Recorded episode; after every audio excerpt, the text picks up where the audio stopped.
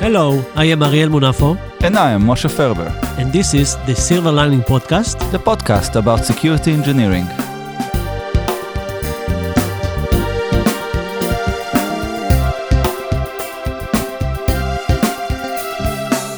Hello, everyone, another episode of Silver Lining Podcast. As with me, as always, Moshe. How are you, Moshe? Very good, Ariel. Good to see you. Good to see you again. We are uh, in a day of uh, uh, recording a lot of uh, episode, and uh, and with us, uh, Boris. How are you, Boris? Oh, great. Thank you for having me. Okay. So, uh, Boris, you are the co founder and CEO for Canonic, and we're going to talk about uh, uh, basically AppTotal, which is uh, like virus uh, total, but for apps. This is very interesting and it's open for the community, but I'm uh, uh, running ahead. Let's go back. First of all, tell us a little bit about yourself and your background. Right. So I go way back in uh, cybersecurity. That's basically since I was about uh, 15. Uh, so that's basically like 20 years and north of that. Stopped counting. Last decade, focusing on SaaS security primarily. Uh, part of that is uh, being uh, sort of CTO for a company called FireLayers, which was uh, one of the first CASBs. Uh, cloud access security brokers uh, company was acquired by Proofpoint, where I built I guess the largest scale threat detection offering for SaaS applications, detecting compromised accounts in Office 365 and the like. And started Canonic Security about um, a bit more than a year ago. Tell us a little bit more about Canonic Security. You're doing SaaS security. Right. So SaaS security is kind of a broad term. Uh, I guess it's kind of like IT security. Uh, if you look uh, back 20 years ago, IT security, say IT security, and then you have like a firewall, and you have maybe an antivirus, and that's pretty much the whole market. And uh, you know, 20 years forward, you have uh, uh, more security vendors than anyone could possibly count. They all account for IT security, right? So. Uh, so yeah, so we're around SaaS security, but the area we're focusing on is actually the all the third-party apps and the add-ons and plugins and platform integrations that people connect onto their SaaS platforms. Uh, if you think about it, like much like uh, mainframes uh, transitioned uh, two decades forward onto microservices, and they kind of decompose to uh, small services serving a particular purpose. Uh, in similar fashion, you could look at uh, SaaS platforms, uh, and they started like these huge monoliths. Like think about Salesforce, so organizations ended up having uh, it kind of turned like uh, SAP. Organizations ended up having uh, tens of people in their own Salesforce development team. It's like a SaaS service. What are you developing on? It's like uh, so in today's world, uh, that's all breaking up. Uh, like instead of using these huge monoliths and paying multi-million contracts, having multi-million contracts uh, in a year, uh, people have uh, micro SaaS applications or micro apps, if you like. And you could basically unbundle the entire service of uh, Salesforce or HubSpot onto a dozen or so add-ons, uh, which you don't necessarily have to pay as much for, and and you don't necessarily have to have the IT department configure and build and customize for you. So, like if you're a business technologist, you could go just go on the marketplace and like uh, pay a few bucks for an add-on. You connect onto your Google spreadsheet and that would enrich leads and that would send a mass email campaign and that would build a landing page for these leads and that would like uh, you know add those leads onto your back into your spreadsheet with all the information and so on and so forth and you just interconnect interconnected you've basically built a pipeline of bunch of micro SaaS applications which are doing really the same that say Pardot for Salesforce would do and would cost you like uh, ten to fifteen thousand dollars uh, contract a year. At least that was the offer we got, and we were a small startup, right? Um, so if you think about it, like all these micro SaaS applications, they don't really have the security that Salesforce has, right? It comes with a price. Uh, so like that would be just a team of few you know, engineers, uh, you know, sitting somewhere. Uh, they don't really have security certifications. You know how they store their data. You don't know how they store the credentials. You know how they connect to your platforms. Um, uh, and uh, that obviously creates a security risk and a governance risk. Like, uh, like uh, with the CASB space, uh, we started focusing on shadow IT because, like, hey, we now have Salesforce replacing our own Oracle applications. Let's understand that people are using Salesforce, right? Now you have dozens of Salesforce, so it's like it's the shadow IT of, Of the, the shadow, shadow IT. Yeah. Uh, yeah. So you uh, thought by securing Salesforce you finished, but now you understand that you have tot- a lot of plugins that you need to secure on top of that. that's And- right. And each one of them is a SaaS of their own. That's the idea. That's right. That's right. And also from a maturity perspective, uh, SaaS platforms have evolved uh, uh, onto understanding what their customers expect from them in terms of security. So they probably have most of the certifications, most of the audit and the penetration tests, and so on and so forth. And you've secured Salesforce, right? So Salesforce is secure in its infrastructure is secure. You've probably configured it well enough. Well, I hope you did. Uh, and then the next step is like, what do you connect onto Salesforce? Because and then there are dozens, if not hundreds, of integrations, and you can't secure those, right? So you can think of it also as a supply chain problem, right? But suddenly you have thousands, if not tens of thousands, of suppliers you never knew existed and you never actually contracted. Uh, so that's a major challenge, and that's basically what the Canonic is set out to address. Okay, so this is very interesting, and uh, I think last year we did, uh, uh, in the beginning of the year, we did a prediction for 2022, and one of the topics that we said is going to be hot this year is SaaS security. We were Uh, right. So well, de- definitely we were right when you see the number of attacks, and also Yeah. you see the number of products that people are uh, uh, showing into the market. But we are here to talk about something specific, which is the basically the App Total, which is a public, open. Um, uh, website that people can go there and look for their uh, for the applications that they see connected to their SaaS applications. Give us a couple of words about it. What is AppTotal? Uh, right. So it, it actually. So let me start with a story. Actually, so in in in a previous company in FireLayers, uh, the VP product kind of called me uh, 12 p.m. Uh, my time. Uh, like uh, and he said, "Hey, I have an Android uh, connecting to my Google account, and I've never seen, I've never used an Android, like at least not for the last decade or so." So I called up Google. I couldn't trace it back through the logs and everything, so I called up Google and said, "Hey guys, like we have an Android in our uh, account. Like, what is it?" and uh, they couldn't trace it as well. They said like just go ahead and revoke all your apps in in the in the account, and you know just you know change your passwords and so on so so, so forth. And like, but I went over all my apps. I couldn't understand which app was it that was identifying itself as an Android. Right now, the thing is that uh, if you look at it from a user perspective, if you just go to your personal Google account, right, and in the main interface you go into the small button on the right, which I don't know if many people know, it calls details. If you click that details button, it will actually show you which apps and which sessions you actually have online for your Gmail. Uh, so this page would show you a bunch of client IDs or basically just GUIDs identifying applications. The question is, looking at that list, how do you know which ID is what and what does it represent? Now, if you take one of these IDs and just paste it in Google itself, it would turn up with a bunch of Stack Overflow pages and like a bunch of forums and Quoras with people asking, hey, I have a suspicious application connecting to my Google account. I wonder what it is. How can I actually see what it does and who stands behind it? So that's what I did, and that was that, that was really the, the the precursor, I guess. And AppTotal, like from the for for the average user, uh, it's useful uh, to that extent at the very least. So you could just take any client ID uh, and paste it in AppTotal and understand what that application is. And if you're in security engineering, uh, if you're in SOC, uh, so you could basically uh, get all the logs and all the OAuth token uh, authentications from your SaaS provider, uh, be it Google, Atlassian, Salesforce, uh, and so on and so forth, Slack. And you could paste these IDs onto AppTotal and understand what these are, or programmatically enrich your logs, okay, and build, then build some logic on top of that, um, triaging events, or maybe sending it over, or opening Jira tickets uh, for review, and so on and so forth. Uh, that's the programmatic use case. Uh, the other use case is that if you see an app in your environment which you believe is suspicious, uh, and uh, you have doubts as to what it is or what it does or whether it should basically have the privileges it asks for, so you can just go into AppTotal and see what it does across other tenants.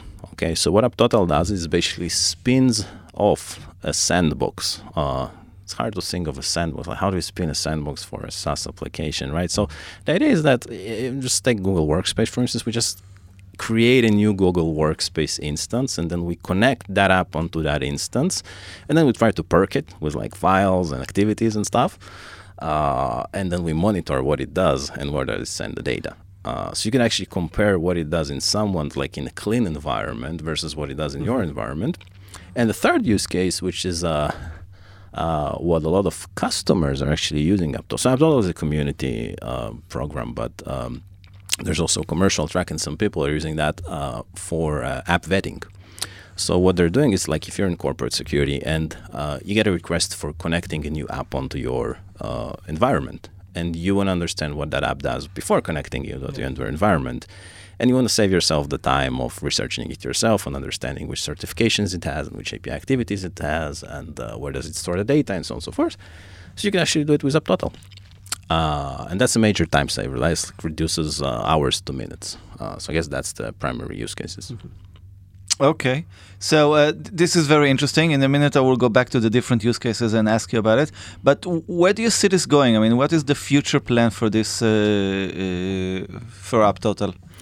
Right. So, uh, VirusTotal uh, is really like uh, is a role model uh, that we are looking into when we think about Apptotal. So the idea, like when we started the company, so Canonic actually comes uh, out of the Roman word canon, which was like a red road uh, that they used for measuring things, and it sort of was the equivalent of a standard. Like mm-hmm. uh, if this fits a canon or two cans, three cans, then it's this and that. So the idea was to actually become the standard for third-party apps and integrations across SaaS platforms. So uh, what we're looking at is uh, basically other SaaS security solutions using Apptotal right, for their enrichment and threat intelligence, uh, for service providers that are doing assessments of like Azure AD environments and Google environments, for them to use Apptotal because otherwise they just have to go through a bunch of applications in your environment manually, right, and then have the same knowledge. And so when you have the whole, like when most market participants are using one threat intel provider, uh, as a standard. So that threat intel provider becomes uh, in, inevitably it becomes uh, the standard, the de facto standard for that particular domain. Just like VirusTotal, no one's going to build another VirusTotal because everyone knows that it has submissions from everyone in the market. Mm-hmm. So the idea is um, uh, to be that standard, uh, you know, and, uh, and and and and also, you know, help uh, other security vendors, you know, focus on their strengths, which is not what we're doing with Apptotal, right? So it's like, uh, you know, I see some players in SaaS security, and um, I see them starting building these capabilities, and like, guys, just I mean, use the API. Why are you investing in that? Like, focus on your use case. Uh, so the future is basically supporting every SaaS platform out there. The future is having um, millions of third-party add-ons and integrations uh, cataloged and sandboxed by Apptotal and providing for the entire security community and industry. Okay. Can you give us a couple of example of incidents that you've seen uh, using uh, apps from the uh, plugins marketplace? Stuff, yeah. Stuff like yeah, yeah. So uh, these are pretty notorious and uh, you know public. So I, I, guess the most common example is what is known as the Podesta hack. Uh, so John Podesta, he was a senator, uh, and he was uh, with the DNC. And uh, the story goes that an actor called Fancy Bear, uh, or as history told us to believe, the Russians, was actually they just tried phishing them. And the story goes, there's you know variations on that, but the way the story goes that he got an email saying that Google uh, spotted a security incident in his Google account, and uh, he needs to enable Google Defender to resolve all these issues. That uh, sounds convincing, I must say. yeah. yeah no, no, irony. It sounds convincing. Yeah. Yeah. yeah. Uh, so, uh, so one variation of the story says that he actually suspected that, and he sent it over to one of the admins of the DNC, and the admin said that that's okay. It's that's Google Defender. You you can enable that. I don't know if it's actually true, but uh, this is one one uh, version of the story. And uh, Google Defender was actually a malicious app uh, that the Fancy Bear guys created uh, obviously impersonating like uh, one of the issues in the Google Marketplace, and I, and I guess it's valid to some extent uh, till these days that you could uh, basically register any application with any name. At some point in time, Google started protecting Mm-hmm. uh, like uh, reserved names and all, but that is all was also bypassable, and we reported several uh, vulnerabilities uh, on on in, in that domain uh, over the last years. Um, so uh, the next story goes that in 2017, in May 2017, I actually remember that I was back at Proofpoint. Um, uh, there was what is known as the Google worm. Uh, so uh, you basically received an email from one of the contacts in your uh, contact list that said, um, "Hey Moshe, uh, um, uh, here's a Google Doc that I've collected or something like this. Go ahead and open it. And when we opened the Google Doc, then it said Google Docs would like to have access to your Google Doc, which is also pretty convincing. Uh, and when you granted it access, what it did is it went over your contact list and it sent the same email to everyone in your contact list. So, uh, for those in the audience who uh, were uh, were in uh, security uh, a couple of decades ago, if you remember the "I Love You" worm uh, back in 1998, uh, which was like Visual Basic, it never did anything. It just said "I love you," uh, but everyone could see like this could be really malicious if it actually had a payload. Uh, so this was similar in nature. Uh, if I remember correctly, back at Proofpoint, we've seen about the north of a million mailboxes receive that email in less than five minutes.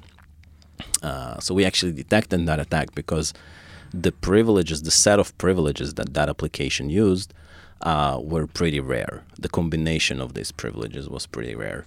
Uh, so that's the second one. And if we look at uh, just recent uh, times, so uh, um, what do we have? It uh, SolarWinds.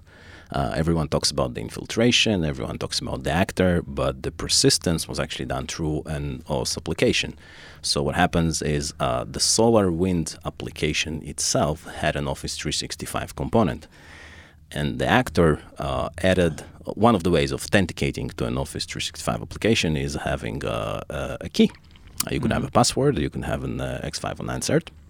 So they basically added another X509 cert to that app. So that granted the actor the possibility to, of authenticating to the app itself, which meant they now have access to everyone who granted access to the SolarWinds application, which is like uh, you know any organization out there. And then a few months later, we've seen more companies report uh, how their Office 365 environment was compromised, and the TTPs allegedly were the same. Uh, so one of the versions is that they basically use the SolarWind access to infiltrate other organizations. And the most recent example, which I'm sure everyone's seen, is uh, well Travis and Heroku uh, applications in GitHub. Uh, their auth credentials were stolen, and uh, some repositories were accessed. And then, as it turns out, uh, just a couple of weeks ago, the guys published uh, a more in-depth research.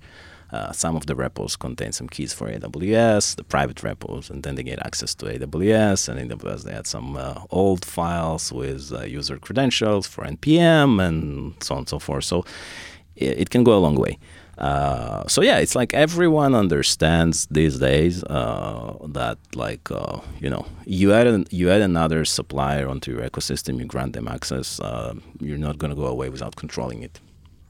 Okay, so let me summarize everything we just uh, spoke about. Organizations are using software as a service, and software as a service, the, uh, the major vendors have a lot of plugins. It can start from things that uh, you connect to your uh, SaaS application to do backups, or things that can en- enrich in your data, or connect to your user space and add some more functionality. Uh, so there are multiple uh, plugins, and some of them are uh, officials. You can go to the marketplace, but some of them you can also, I don't know, go to GitHub and install this plugin. So That's right. there's no real governance on on this thing. I mean, uh, it's as you said, the shadow IT of shadow IT. I mean, Right. uh, people are investing a lot of time in, in securing their Google Workspace and Google and Salesforce, at, but and then they let users install apps, and you have no control on on top of that. So this is a uh, this is indeed interesting uh, vector that organization needs to, to protect from. One of the uh, key scenarios is that you go to your uh, G Suite or whatever SaaS applications that you have, and you see a lot of different applications that can connect and have different permissions, and it's not always obvious who this application uh, uh, who is behind this application, what this application does, and what type of uh, information it has access to. And this is why you created Upshield. Basically, I can take any client ID from the uh, from my SaaS applications, and then first of all verify that who is the owner, who is behind this application, and second, I try to run it in a sandbox. I understand it's not really a sandbox. You're trying to emulate the application web and get some insights on top of it, and everything is open to the public, and people can also contribute to this database with their own. Uh, That's right. That's right. So Mhm. it's it's a community offering of canonic security. Uh, people can comment on applications. People can see others' experience with a particular application. Uh, each app also has multiple versions, so something Yeah. applicable for one doesn't necessarily apply to the other. Um, uh, yeah, so it's it's it's publicly available. Uh, we do ask people to sign up, but just mostly for like preventing abuse and uh, you know uh, scrapers and so on and so forth, because uh, we've seen a few attempts. Yeah. okay. Yeah, So I go there and I pass my application ID and I get all the info and I can ask Right. for additional services and everything is open to the public. So first Right. of all, thank you for the contribution to the community, and we will also put a link to the app uh, total in our episode website. So go ahead and uh, check it out. Uh, and also, anything else you want to add on top of this? Wow, I think if you focus on SaaS security, uh, eh, the market is really fragmented. There are a bunch of vendors, each having a different solution. So I would advise anyone, uh, just as, as in any domain of security, to see what the platforms themselves are offering uh, and wha- how you can leverage uh, what you've actually already invested in. Uh, and then focus on uh, you know what's most important that they do not uh, you know rather than trying to bring a new vendor uh, trying to solve things that you know the platform is probably going to release in a few months if it's so important Mhm. Perfect. So this was very interesting, and I hope uh, that Canonic will grow, rise, and uh, uh, do some more good and uh, produce some more uh, open tools for the community, and also protect our SaaS applications. Good luck for you guys. thank you thank, you, for having me Very interesting. Thank you very much. Thanks a lot. thanks Bye bye Bye bye.